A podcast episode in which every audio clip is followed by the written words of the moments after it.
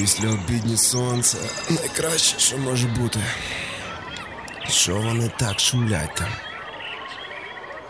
А, Так, що тут у нас по радіо? Не те, не те, не те. Авторська програма Дарії Берегової та Івана Вербицького Неспальний район. Щосереди о 16.00 на Urban Space Radio. Те. Привіт, це Urban Space Radio. Мене звати Іван Вербицький. Я працюю аналітиком у сфері міського розвитку в аналітичному центрі Цедос. Я Даша Пирогова, я е, соціологиня, дослідниця і консультантка міських проєктів. Це наша нова програма, яка називається Неспальний район. Вона виходить на Urban Space Radio у середу о 16.00. Крім цього, нас можна слухати в записі на Mixcloud.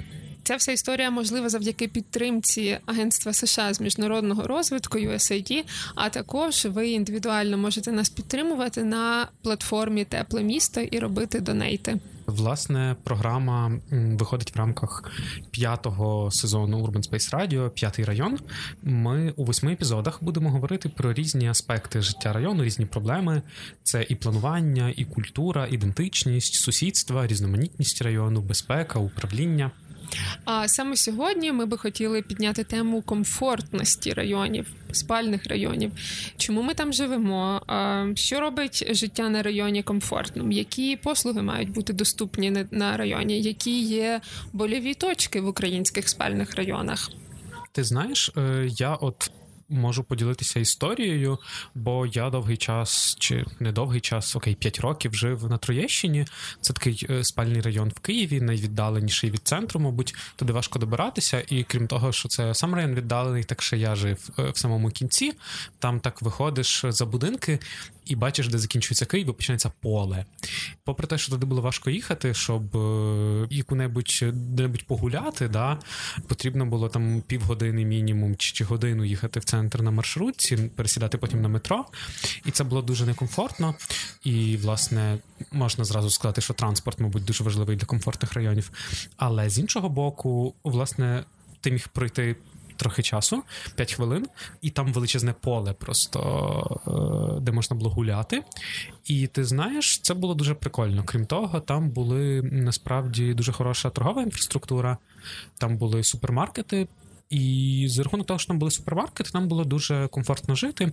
Навіть можливо це було більш зручно, ніж, наприклад, в центрах, де мало великих класних супермаркетів, бо мало людей живе, більше офісів. І я зрозумів, що власне навіть в таких, нібито спальних районах е, на Тшибі, Міра, десь невідомо де. Теж може бути комфортно, просто є якісь різні аспекти комфортності, різні критерії, з якими ми можемо говорити про комфортність. Як думаєш, які ці критерії? Ну, з того, що ти сказав, то я бачу два критерії дуже важливі: це наявність певних природних зон для рекреації, тобто, будь-то навіть поле, якщо тобі подобалось гуляти в полі, або наявність великого парку, чи лісу, чи якоїсь ем, е, меншої зеленої зони сквера. Це важливо насправді, тому що, незважаючи на те, що райони житлові, вони переважно спальні і називаються так, тому що туди люди їдуть після роботи спати, але перед сном вони переважно відпочивають. А також є вихідні дні, коли людям хочеться десь провести час, і якраз прогулянки на свіжому повітрі в зелених зонах це важлива функція для житлових районів, на мою думку. І друге, звичайно, це транспортна доступність, сполученість району.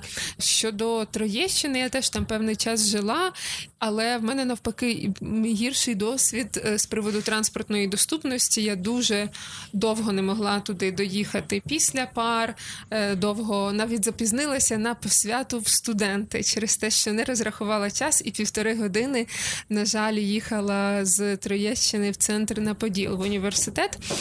Але мені здається, з Троєщиною. Це окрема якби історія, там немає хорошого громадського транспорту, але є, до речі, доступна велоінфраструктура, досить непогана. Єдиний веломаршрут в Києві, тому що насправді транспортна доступність вона вимірюється як громадським транспортом, так і особистим транспортом, так і також я б сказала альтернативним поки що для України видом транспорту, таким як велосипед. От і третє, мені здається, ти теж важливу річ сказав про доступність певних послуг на районі, і тут ти дійсно правий з супермаркетами в спальних районах. Часто досить хороша ситуація. Є і торгові центри вже зараз, і е, мережеві магазини, і менші магазини. Тобто людям не треба виїжджати з району для того, щоб здійснити якісь щоденні покупки. Ну, але знаєш, я люблю супермаркети, але я знаю, що не всі люблять супермаркети, декому треба на базарі піти поторгуватися, там якась свіжа городина. Як тобі це? Базари вони супер живі, класні. Я теж е, абсолютно обожнюю базари. В різних містах різні базари, є також великі криті ринки, ці модерністські, які зараз, е, на жаль, треба зберігати, тому що вони можуть бути реставрованими в пластику і в склі. Щодо живих ринків, ми зараз е, мовимо з Івано-Франківська, і я пригадую, як два роки тому я тут робила дослідження про місцевий ринок, е, дуже класний на перетині південного бульвару і вулиці Короля Данила. Абсолютно прекрасне місце, де бабусі, дідусі торгують городиною. Ми робили дослідження в серпні, з ними багато спілкувалися. Виявилося, що вони з абсолютно різних сіл і кутків Івано-Франківська і області, і в них є вже постійні клієнти в цьому не дуже віддаленому, але все ж таки спальному районі, який оточений панельними п'ятиповерховими будинками. І місце було дуже живе. І результат нашого дослідження було це не змінювати це місце, залишити його таким, як воно є. Але але на жаль, зараз, через два роки, ми знаємо. Я дізналася про те, що ринку цього вже немає, і замість нього красиві кіоски і павільйони, в яких навряд чи, мабуть, дідусі і бабусі з прилеглих сіл зможуть торгувати. Тому оці живі соціальні такі місця і зустрічі, хоча вони є місцями комерції, вони важливі дуже для житлового району, і їх потрібно зберігати. Ти знаєш, ми питали в наших слухачів-слухачок написати в інстаграмі, що для них комфортний район. І от один з коментарів, наприклад, е, пишуть парк, супермаркет, якісь мінімальні розваги, кіно, наприклад, школа, дитсадок поруч на перспективу, охайність, також працюючі ліхтарі, нормальна транспортна розв'язка. Багато дрібниць, але вони. Важливі, власне, мені здається, з приводу торгівлі якось так склалося, що ці е, більшість районів, власне, які є в українських містах, вони збудовані в радянський час, і в них була якась торгова інфраструктура, будинки побуту, якісь магазини, можливо, та. Але внаслідок цього переходу від якогось комуністичного устрою до капіталістичного, якось так сталося, що не всі вони знайшли себе в нових умовах, натомість з'явилося багато кіосків, і в результаті цього всього власне торгівля не дуже добре влаштована. Мені здається, що це влаштування торгівлі. По-перше, були задоволені всі функції, які потрібні. Наприклад, аптека цілодобова в пішій доступності. Та да, Але на жаль, не в усіх районах є натомість та. Е, в більшості районів якісь кіоски з, з, з алкоголем е, чи, чи чимось таким, і яких більше ніж потрібно. Та можливо, в цьому є якийсь вихід. А з приводу власне ринку чи сезонної торгівлі, е, я знаю, що в Києві, наприклад, є ярмарки, які в різні дні в різних районах вони переїжджають, і там фермери можуть торгувати власне своїми продуктами. І це досить гарна можливість. З ними багато людей, які цим користуються. До речі, про ярмарки. Е, ярмарки ж насправді є, хоча й комерційними, але публічними просторами, так як і відкриті базари. І публічні простори, на мою думку, є дуже важливими для комфорту життя на чи в спальних районах. Але мені здається, можна говорити на спальному районі. Це mm-hmm. такий вже усталений виріс. Публічні простори є різні, і ну найбільш типовими, звичайно, є великі, наприклад, двори або сквери чи парки. Власне, в спадок від модерністського планування нам залишились якраз ці дуже дуже великі двори і прибудинкові території, які, на жаль, є дуже часто порожніми. За ними недостатньо добре доглядають, тому що були ЖЕКи, зараз є або немає ОСББ, змінюється форма е, власне менеджменту цих просторів, але попит на їх користування є дуже високим, тому що власне діти гуляють гуляють в дворі, мами з візочками гуляють в дворі, машини паркуються в дворі, перетинається дуже дуже багато інтересів і. Е, Насправді виникає запитання, чи простір є публічним справді, і наскільки він є публічним, і багато з досвіду не знаю моїх там друзів, колег, які живуть в таких районах. Вони кажуть, що виникає дуже багато конфліктів в цьому публічному просторі. Не знаю, може в тебе є варіанти, як їх можна вирішити, коли так багато різних стейкхолдерів, користувачів, а простір публічний. Ти знаєш, по-перше, я хочу погодитись з тим, що це дуже важливо. Нам навіть слухачі, слухачки власне пишуть, що парк, басейн, кав'ярня пристойна поблизу. Пише Оксана. Інший хтось пише, що зелень і яблуневий сад неподалік потрібен. Комфортний район це коли є панорама. Е, яку, на жаль, забудували зараз, і там, значить, костел видніється, на якому біля підніжжя якого стоїть скульптура Христа Спасителя. І оце я подумав, що не тільки відкриті простори є публічними просторами, які потрібні, але й якісь закриті простори, типу тих самих кав'ярень та третіх місць, де можна там провести час. Чи церков? Церкви це теж якийсь публічний простір, де громада збирається, задовольняє якісь свої потреби. Але повертаючись власне до цієї розмови про те, чому якісь конфлікти в публічних просторах з'являються, що з ними робити, я думаю, що це якась проблема управління, можливо. Ми поговоримо про це в одній з доступних е, програм, власне. Але е, сама ідея цих модерністських районів, які в радянському союзі будувалися масово, будівлі посеред такого парку чи саду з деревами, та вона ж насправді дуже крута, якщо так подумати. Просто в якийсь момент за цим парком, сквером і тротуарами і ліхтарями перестали належним чином доглядати. Він почав забруднюватися. Якісь там були лавочки, колись дитячі майданчики. Вони теж не ремонтувалися. Машини почали паркуватися, де могла бути зелена зона. І в результаті цього всього замість такої хорошої ідеї, та вона перетворилася в якийсь такий простір конфліктів, простір, де насправді нікому не комфортно. Хоча, якщо його правильно спланувати, врахувати потреби, комусь потрібно з дитячими візочками гуляти, комусь потрібно е, собак вигулювати, це теж е, така хороша потреба, комусь потрібно машину ставити. Це все якісь легітимні речі, але просто, оскільки зараз вони ніяк не врегульовані, то всі ці групи претендують на одну ту саму ділянку, і ясно, що вони не можуть одночасно її використовувати. Але з іншого боку, я хотів сказати, що е, якщо повернутися до кав'ярень, до якихось е, закладів, до того ж благоустрою публічних просторів, то я знаю часто якісь ініціативи, які там не знаю, лавочку хочуть встановити, чи якийсь столик. Дуже часто є якийсь такий конфлікт, е, коли одні люди хочуть благоустроїти територію в спальних районах, а інші натомість кажуть, ні, ні, не робіть це. Там будуть якісь алкоголіки чи наркомани збиратися. І мені здається, що це теж таке, знаєш, питання. То що не буде взагалі нічого, тільки будинки і простір між ними, щоб там ніхто, боронь Боже, не збирався. Чи все-таки потрібно створювати якісь можливості для відпочинку для різних груп? Бо навіть люди з низьким доходом, які там знаю, вживають дешевий алкоголь, можливо, їм теж треба десь е, десь збиратися. І чим більше ми їх будемо кудись відтісняти, тим більше вони будуть десь ховатися в якихось е, непристосованих місцях, некомфортних, і тим менш безпечно нам буде в цих місцях, де вони будуть тусувати.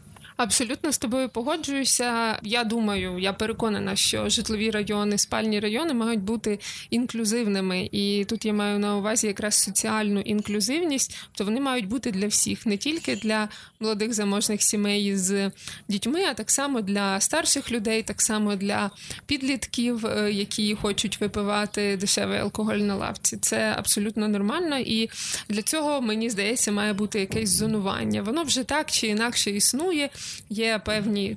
Плюс-мінус закриті публічні простори, де можуть збиратися там підлітки, є відкриті простори, де збираються діти. Е, Є, наприклад, різновікові дитячі майданчики, Є спортивні майданчики, де займаються можуть також е, на свіжому повітрі дорослі. Е, їх дуже часто використовують пенсіонери, до речі. І про інклюзивність ще б хотіла додати про вікову інклюзивність, тому що за результатами досліджень про дозвілля українців було виявлено, що старші люди за ну тобто пенсіонери за 60, а особливо чоловіки, вони рідко проводять час в публічних просторах, тобто скоріше частіше вдома. Часто є такі люди ще живуть без родини, е, вже окремо, є одинокими, тому що чоловік або дружина померли. І мені здається, що е, інтеграція таких людей в громадський простір і створення в них в громадських просторах умов для таких людей, вона є дуже важливою. Тут якраз йдеться про такі безкоштовні якісь активності, там як стіл для гри в доміно чи шахи, зручні лавки, які стоять поруч, щоб люди могли на них сидіти і говорити поговорити або заговорити з незнайомцями, коли лавки стоять навпроти, або ті ж самі відкриті спортивні майданчики з простими тренажерами, чи навіть якісь безкоштовні активності в громадському центрі чи в місцевому кінотеатрі для таких людей е, це дуже важливо, тому що їх потрібно інтегрувати в соціальне життя району.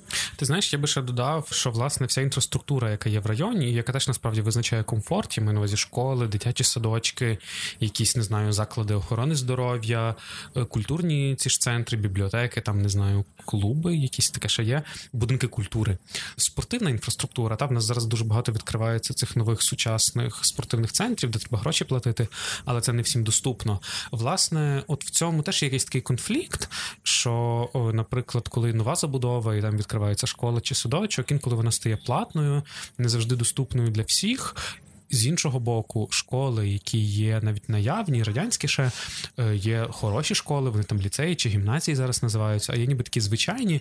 Я знаю на виноградарі в Києві е, в ті школи, які ніби крутіші вважаються, то там переповнені класи по 40 учнів, це перевищує норми. Та е, натомість є поруч, буквально школа біля школи, але вона ніби менш пафосна, там гірші результати навчання, і там навпаки недобір 80% тільки заповнено.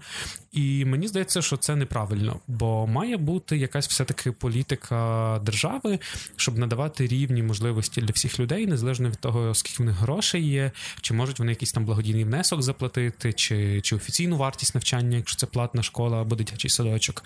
Має бути все ж послуги, які доступні для всіх, і в цьому теж якась така, знаєш. Е, ідея про комфорт, який би був, власне, який би не коштував, а а якась була людська гідність, яку держава забезпечує.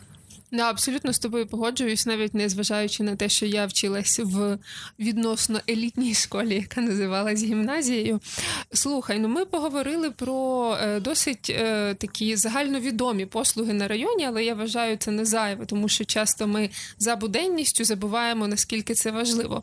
Але як ти думаєш, які нові послуги на районах потрібно додавати зараз? Тобто, в чому є потреба? Я наведу приклад, мені не вистачає на спальному районі, типовому українському пральні тому що це така річ, типу з американських фільмів, але це дуже зручно. Ти прийшов за невелику плату автоматично. Ти заплатив, там немає ніякої жіночки, яка сидить там і тобі пере або прасує. Ти собі заплатив і за півгодини висушив і поправ свій одяг. Якщо ти турист, або якщо ти у відрядженні, або якщо ти е, бездомний або бездомна, і тобі немає де попрати зараз речі. Мені здається, це дуже класна послуга, і мені дуже не вистачає можливо, в тебе є якісь ідеї, що яких нових послуг не вистачає на спальних районах? Ти знаєш, я про правильніше можу сказати, що я знаю у Львові, наприклад, кілька разів намагалися їх відкрити, але, мабуть, через те, що в більшості людей є власні пральні машинки вдома, то воно якось не працює. От, але я коли думати про якісь такі нові послуги, чи менш звичні, та які не були в цій запроектовані в радянських спальних районах, я собі пригадую приклад з Чернігова, де в житловому будинку, теж в спальному районі хотіли відкрити центр е, сервісу для людей, е, які живуть з ВІЛ, і мешканці цього будинку були проти, бо ніби там якісь наркомани будуть ходити зі своїми шприцами біля їхнього дому. І мені здається, що це якась дуже страшна і небезпечна історія. Бо ми, говорячи про жителів районів, як про таких середньостатистичних нормальних людей, забуваємо, що серед нас також існують не знаю, якісь виключені групи, наприклад, люди з інвалідністю, для яких не завжди є достатня інфраструктура, щоб просто ходити ходити по району, та? або не знаю, люди, які потребують якихось особливих чи радше звичайних речей. Для того, щоб підтримувати їхнє життя та здоров'я, е, як ті ж не знаю, чисті шприци, які які в багатьох країнах світу насправді роздають. Бо окей, е, хтось е, вживає алкоголь чи наркотики, але давайте робити це безпечно, щоб ця людина хоча б не померла. Давайте допомагати їй викарабкуватися, а не а не заганяти її ще далі в якісь підвали і більш небезпечні умови, чи ті ж самі не знаю презервативи, які допоможуть побороти епідемію ВІЛ. Мені здається що такі послуги в пішій доступності не менш важливі, ніж зупинки громадського транспорту, з яких ми можемо проїхати на роботу, що власне теж одна з найбільш важливих е, функцій для спального району. Бо що робить район неспальним, та власне робочі місця, яких на них е, не вистачає, як ти думаєш? Власне, робочі місця це те, чого в першу чергу бракує нашим е, спальним житловим районам, тому що плюс-мінус речі, про які ми говорили, ну за виключенням останніх послуг для окремих соціальних категорій населення, такі послуги, як магазини, торгові центри, супермаркети, транспортна доступність, е, школи, садки, плюс-мінус нерівномірно, звичайно, але вони є доступними в спальних районах. Але е, дуже мало офісів зараз, е, офісів або місць, власне, де можна працювати. І мені здається, що якраз при міському плануванні зараз, при інтегрованому, навіть міському плануванню, яке впроваджується в декількох місцях містах України, це треба дуже сильно враховувати, тому що скорочення щоденних поїздок і відстаней, воно, по-перше, це зручно для людей. По-друге, це е, покращує екологію в місті, менше власне викидів ем, газів від е, легкових і вантажних також автомобілів. Плюс. Е, це також дозволить не переущільнювати існуючу забудову десь в центрі, е, ставити туди ще багато свічок 25-поверхових з офісами, але шукати порожні або вакантні місця. Можливо, це буде може бути індустрія, яка знаходиться десь в е, центрі міста чи в цьому індустріальному кільці, яке є присутнє в дуже багатьох українських обласних центрах. Ну, коли власне вони планово забудовувалися. І індустрія зараз не вся, на жаль, працює, і на її місці можна робити офісні приміщення. Це дуже зручно, бо і люди з центру, які там живуть живуть, могли б туди їздити і люди з власне цього зовнішнього кінця, з спальних районів з окраїн. Тому, власне, це те, якраз чого нам дуже не вистачає, погоджуюсь. Та, ти знаєш, мені здається, що така мультифункціональність вона і є основою того, щоб район був неспальним. І мені здається, що насправді йдеться не тільки про офіси, а про якісь інші місця роботи. Там це може бути якесь локальне виробництво чогось, е, та якийсь маленький цех, чи зараз дуже популярна якась хендмейд, е, щось робити е, руками, продавати неформальна економіка, власне, дуже розвивається. І мені здається, що це якась така можливість, як можна працювати. uh У районі, не виїжджаючи кудись далеко, У мене є тут гарний приклад. Я недавно була в Роттердамі на такій весняній школі, і ми працювали власне з спальним районом, який називався Олд Матенезе, Старий Матенезе. І в цьому районі є одна проблема: це така порожня зелена зона, де раніше е, була промзона, потім там е, були колії, які доставляли товари в порт. Зараз е, це просто порожнє місце, але влітку там роблять такий урбан гарденінг, міське садівництво, і потім власники власне цієї невеличкої ферми вони на літо там відкривають ресторан, де готують страви із тих овочів, фруктів і рослин, які вони виростили у себе на ділянці, і також проводять е, влітку фестиваль. І Мені здається, це класний приклад.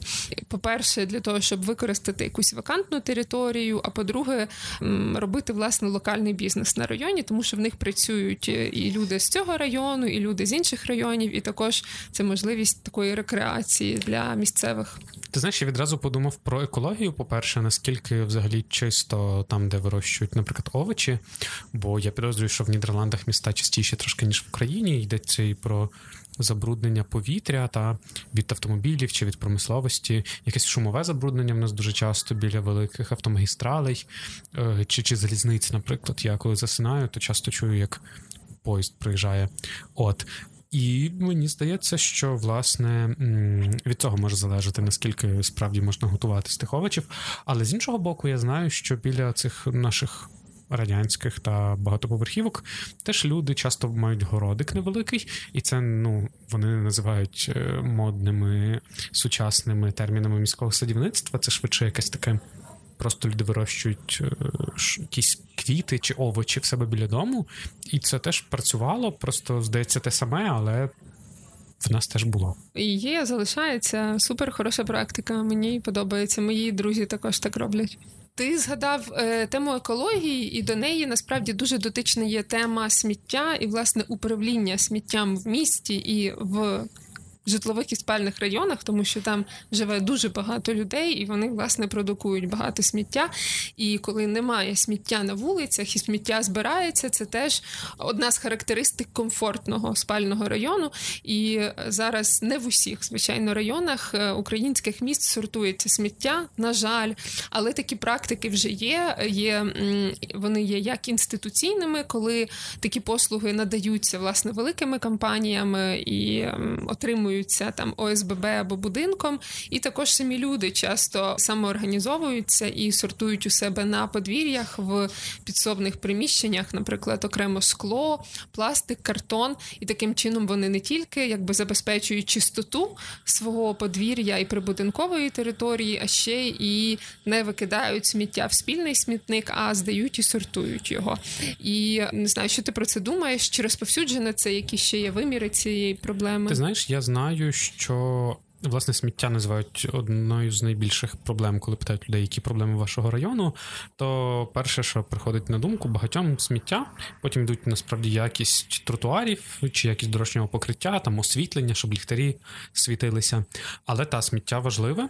Про сортування можу ще сказати, що багато багато людей, з якими я говорив, кажуть, що вони б з радістю сортували, але вони не знають, куди здавати. Це якось складно, треба невідомо куди їхати, заморочуватися. От якби було десь в будинку чи чи чи в пішій доступності від будинку якісь місця, де це можна було здати, то я б сортував чи сортувала. А так, коли треба самому, невідомо куди, невідомо як вести, ще як є машина, це легше. А громадським транспортом ті клумки тягнути не дуже, мабуть, комфортно. І, власне, в цьому є якась така теж е, інфраструктура, власне, інфраструктурна забезпеченість, як і в багатьох інших аспектах, вона впливає на комфорт. До речі, біля мого будинку недалеко у Києві, де я живу, є станція сортування сміття. Вона не є цією новою від якихось ем, громадських організацій. Вона, власне, є е, маленькою з тих старих е, таких комунальних, настільки я розумію, де окремо приймають картон картон, скло, пластик. І що хороше, я тут помітила, це те, що безхатченки допомагають власне сортувати сміття. Вони можуть заробити гроші за те, що вони власне здають. Скло, пластик, папір, і це дуже класна така інтеграція цієї категорії населення в е, вирішення міської проблеми. Мені це дуже сподобалось. Е, в один з наступних наших випусків е, ми будемо говорити власне про інтеграцію різних людей, які живуть в районах. Це була програма Неспальний район. Ми виходимо щосереди о 16-й на Urban Space Radio. Наша програма можлива за підтримки Агентства США з міжнародного розвитку USAID. Також ви індивідуально індивідуально, можете підтримати нас на платформі Тепле місто і зробити донейт. Мене звати Іван Вербицький. Мене звати Дарина Пирогова. Почуємося. До зустрічі в середу.